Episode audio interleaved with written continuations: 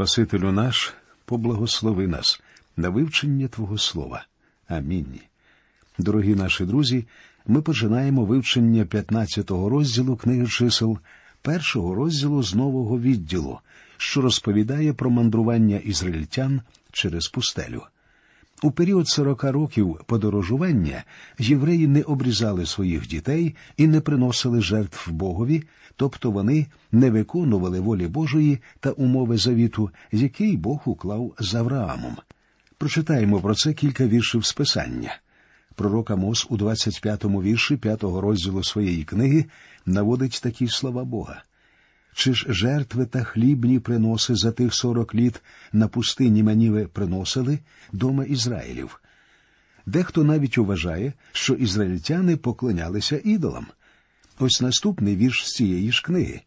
Ви ж носили Сакута, свого царя та Кивана, свої виображення, зорю ваших богів, що собі поробили. Первомученик Стефан так говорить в книзі дій святих апостолів у 42 і 43 віршах 7 розділу.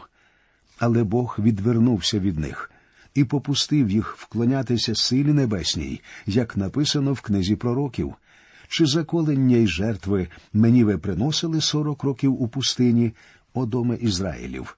Ви ж носили намета Молохового і зорю вашого бога Рофмана, зображення, що їх ви зробили, щоб вклонятися їм. Через те запроваджу вас аж за Вавилон. З писання ми ясно бачимо, що протягом цих сорока років ізраїльський народ не був вірний Богові. Роки мандрів Ізраїля в пустелі, які описані в Біблії, цінні для нас сьогодні, тому що це урок. Адже всі ми мандрівники у цьому світі, і в очах Бога світ наш пустеля, хоча нам він таким може не здаватися. Мешканцям родючої, покритої густою рослинністю України, я впевнений, не здається, що їхня місцевість пустеля. Але для Бога і Україна пустеля. Ми, християни, лише тимчасово живемо в цьому світі, і ви, і я, мандрівники в ньому. Дозвольте ще раз підкреслити, зміст цього розділу полягає в тому, щоб показати ізраїльтяни можуть віддалити момент сприйняття благословень Божих, але вони не можуть порушити Божих планів. Зверніть увагу, хоча діти Ізраїлеві і пішли знову в пустелю, Бог все рівно говорить, що вони ввійдуть у землю обітовану. І якщо Бог так сказав, це означає, що так і буде. Можна вважати, що його обіцянка вже виконана. З цього приводу, до речі, багато пророцтв у Старому Завіті написані в оригіналі в так званому пророчому граматичному часі. Тобто, пророцтво, розповідаючи про те, що тільки но повинно відбутися, використовує минулий час, начебто це вже здійснилося. Так воно і є. Коли Бог обіцяє виконати щось у майбутньому, у його задумі обіцяне вже здійснилося, і змінити тут вже нічого не можна. Отже, почнемо читати 15-й розділ з першого і другого віршів. І Господь промовляв до Моїсея, говорячи промовляй до Ізраїлевих синів і скажеш їм коли ви ввійдете до краю ваших осель, що я даю вам. Бог дає їм вказівки щодо того, що вони повинні робити, коли ввійдуть у землю обітовану. Через сорок років нове покоління Ізраїля ввійшло в обітовану землю і виконало те, чим зневажили їхні батьки. Читаємо далі. І принесете огняну жертву для Господа, цілопалення або криваву жертву на сповнення обітниці, або в дарі, або в означених часах при спорядженні любих пахощів для Господа з худоби великої або з худоби дрібної, то той, хто приносить, принесе свою жертву для Господа, хлібну жертву, десяту частину ефе пшеничної муки, мішаної в чверті гіна оливи. Тепер Бог дає вказівки про жертви. У приношення кладуть четверту частину гіна оливи, що символізує Святого Духа. Необхідно було також приносити четверту частину гіна вина для узливання, що символізувало радість. Зверніть увагу, у восьмому вірші Бог говорить якщо молодого вола приносиш. Бог з такою визначеністю говорить їм, що вони будуть робити в землі обітованій, що, здається, начебто це вже відбулося. Хоча це покоління ізраїльтян, мандруючи пустелею, загрузло в ідолопоклонстві, нове покоління, що повернеться в землю обітовану, буде приносити ці жертви, кожна з яких символізує нашого Господа, Ісуса Христа. Друзі мої, а як ваші справи сьогодні?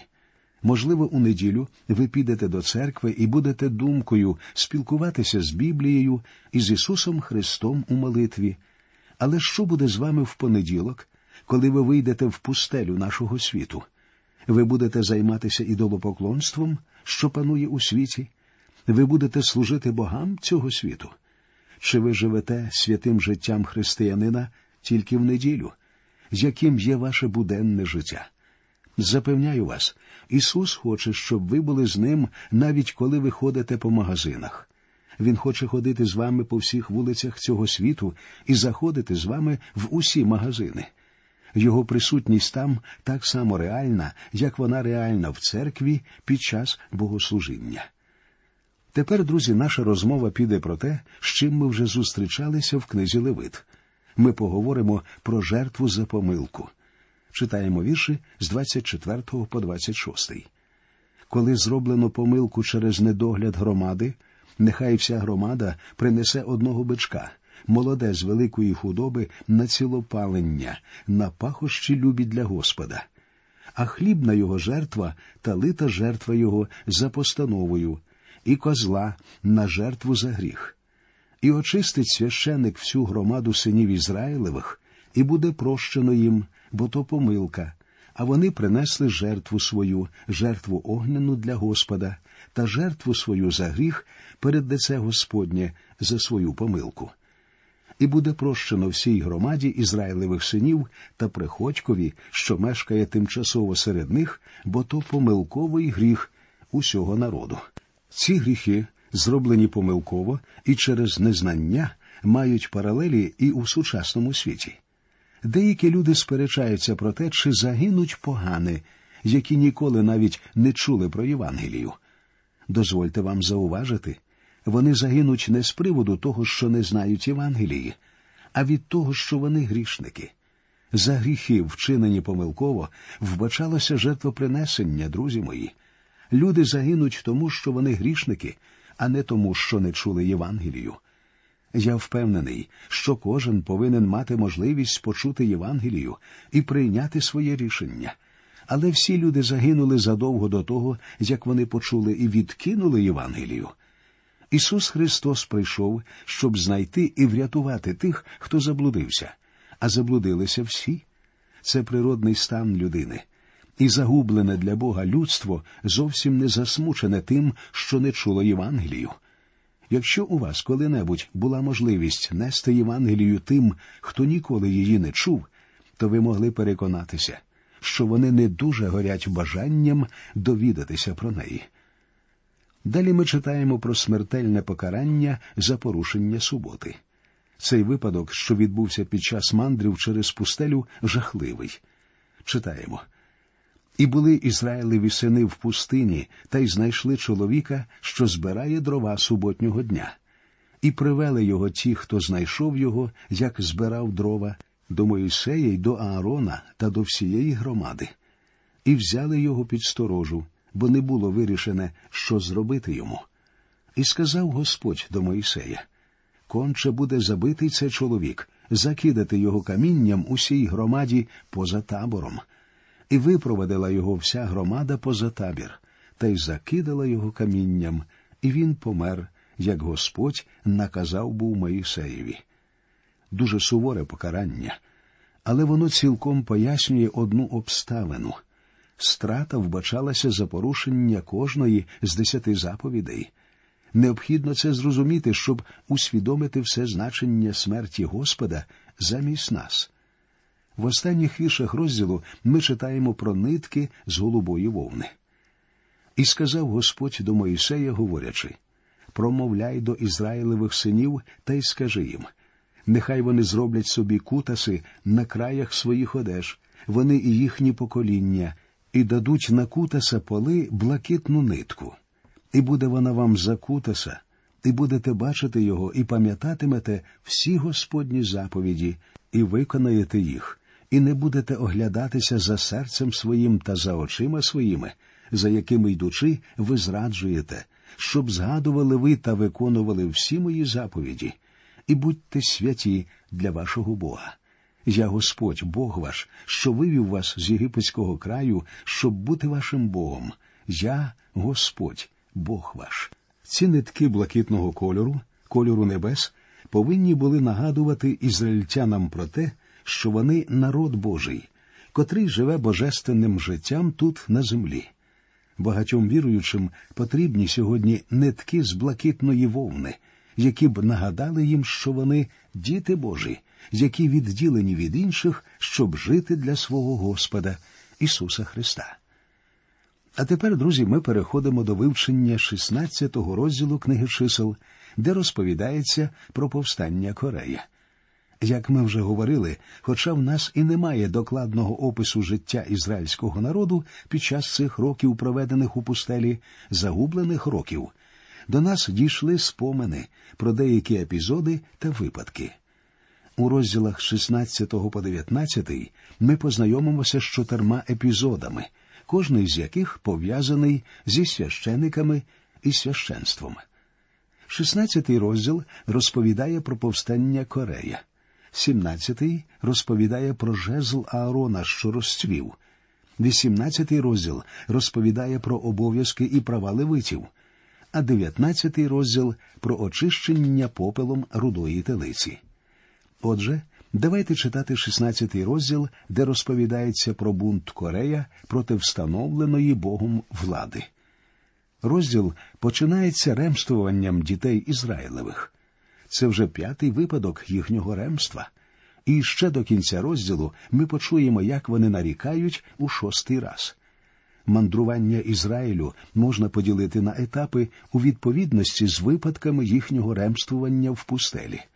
Даний випадок ремства це ремство серед священиків, і очолює його корей, видний левит. Читаємо вірші з першого по третій. І взяли корей, син Їцгара, сина Кигата, сина Левієвого, і Датан, і Авірон, сини Єліявові, та Он, син Пелета, сини Рувимові, та й повстали проти Мойсея, а з ними двісті і п'ятдесят мужа Ізраїлевих синів, начальники громади, закликувані на збори, люди вельможні. І зібралися вони на Моїсея та на Аарона та й сказали до них Досить вам, бо вся громада, усі вони святі, а серед них Господь. І чому ви несетеся понад зборами Господніми? Левит Корей мав величезний авторитет. З ним були зв'язані 250 начальників, що брали участь у всіх зборах народу, теж авторитетні люди. Щоб бунт виявився ефективним, за ним повинні були стояти впливові люди. Щоб перемогти, бунтарям необхідні інтелект і гроші. Бунт Корея був дуже серйозним виступом проти Бога. Можливо, ви вважаєте, що сьогоднішні марші протесту це щось нове, властиве тільки нашому часу. Нічого подібного. Ось вам випадок протесту проти Божої влади. Всі його учасники здібні люди, і, як завжди, вони звертаються до юрби з обіцянками домогтися змін. Наприклад, вони говорять ваші права порушуються, ваші начальники мають занадто багато влади, ви позбавлені того, що повинні мати. Власне кажучи, звинувачення, висунуті під час цього бунту, не відповідали фактам. Вони були абсолютно безпідставні. Мойсей не брав на себе занадто багато влади. Якщо ми звернемося до його минулого життя, то згадаємо, що він навіть відмовлявся, коли Бог закликав його. Він не відчував, що зможе вести цих людей. Навіть після підготовки, що провів для нього Бог, він не хотів братися за цю справу. Він попросив помічника, і Бог дав йому Аорона. Мойсей був самою лагідною людиною на землі. Коли Ісус Навин хотів примусити пророків замовкнути, Мойсей сказав, що йому навіть шкода, що не всі діти Божі можуть пророкувати. У ньому не було і краплі заздрості. Друзі мої, як ми вже переконалися, Мойсей не був безгрішним, але звинувачувати його в тому, що він дуже багато на себе бере, це вже було занадто. Так в чому ж був корінь зла у цьому випадку? Заздрість Корея, заздрість жахлива. Будь-яка влада дана Богом. Цю честь не може взяти на себе жодна людина. Бог призначив кожному своє місце в стані, але ви там він доручив виконувати особливе служіння.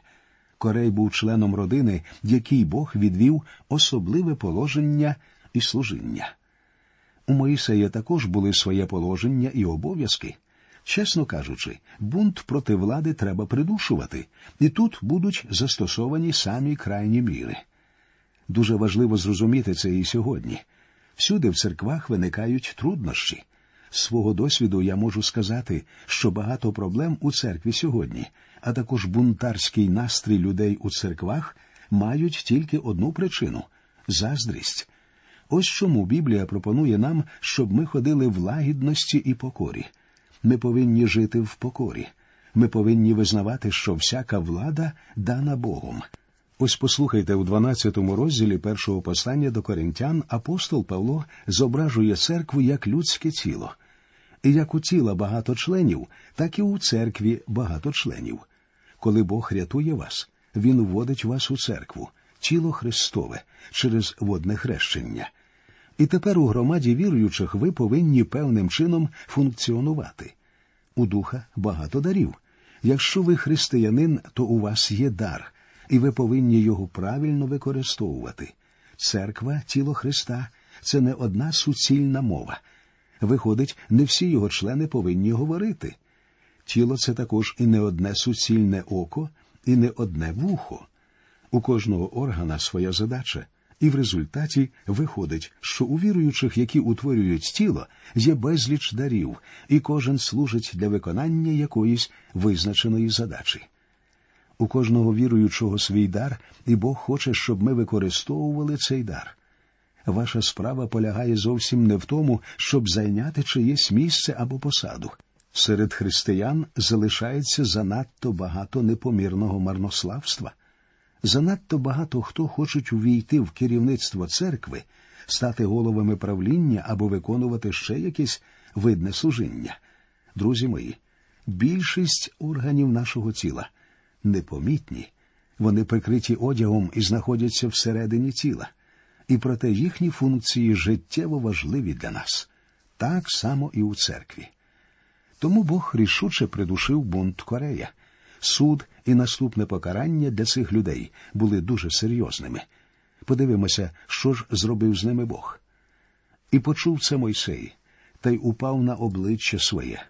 І промовив він до Корея та до всієї громади його, говорячи Уранці Господь дасть знати, хто його та хто святий, щоб наблизити його до себе. А кого вибере, того він і наблизить до себе. Зробіть ви оце. Візьміть собі кадильниці, корею та вся громада твоя, і дайте в них огню та покладіть на них кадила перед Господнє лице взавтра. І станеться той чоловік, що Господь його вибере, він святий. Досить вам, Левієві сини. Бунтарі заявили, що Мойсей і Аарон занадто багато на себе беруть. І ось тепер Мойсей говорить від імені Бога, що це вони занадто багато на себе взяли. Читаємо далі. І сказав Мойсей до Корея Слухайте ж, Левієві сини, чи вам мало, що Бог Ізраїлів відділив вас від Ізраїлевої громади, щоб наблизити вас до себе, і щоб ви виконували службу Господньої скинії і стояли перед громадою, щоб служити їй? І він наблизив тебе та всіх братів твоїх, Левієвих синів із тобою, а ти будеш домагатися ще й священства. Тому ти та вся громада твоя змовилися проти Господа. А Аарон, що він, що ви ремствуєте проти нього? Оскільки обов'язки Мойсея і Аарона були дані Богом, ремство Корея було прямо звернене проти Бога. Читаємо. І послав Мойсей та Аарон закликати Датана Явірона, синів Єлієвових, та сказали вони не вийдемо. Чи мало того, що ти вивів нас із краю, який тече молоком та медом, щоб повбивати нас у пустині? Хочете ще панувати над нами, щоб бути також вельможею? Ти не впровадив нас ані до краю, що тече молоком та медом, ані не дав нам на власність поля та виноградники? Чи ти вибереш очі цим людям? Не вийдемо. У їхньому звинуваченні не враховується той факт, що вони б уже зараз жили в землі, де тече молоко і мед, якби пішли за Богом у Кадас Варні. Їхнє звинувачення це пряма підробка. А що ж відбулося далі? Про це ви довідаєтеся з нашої наступної радіопередачі.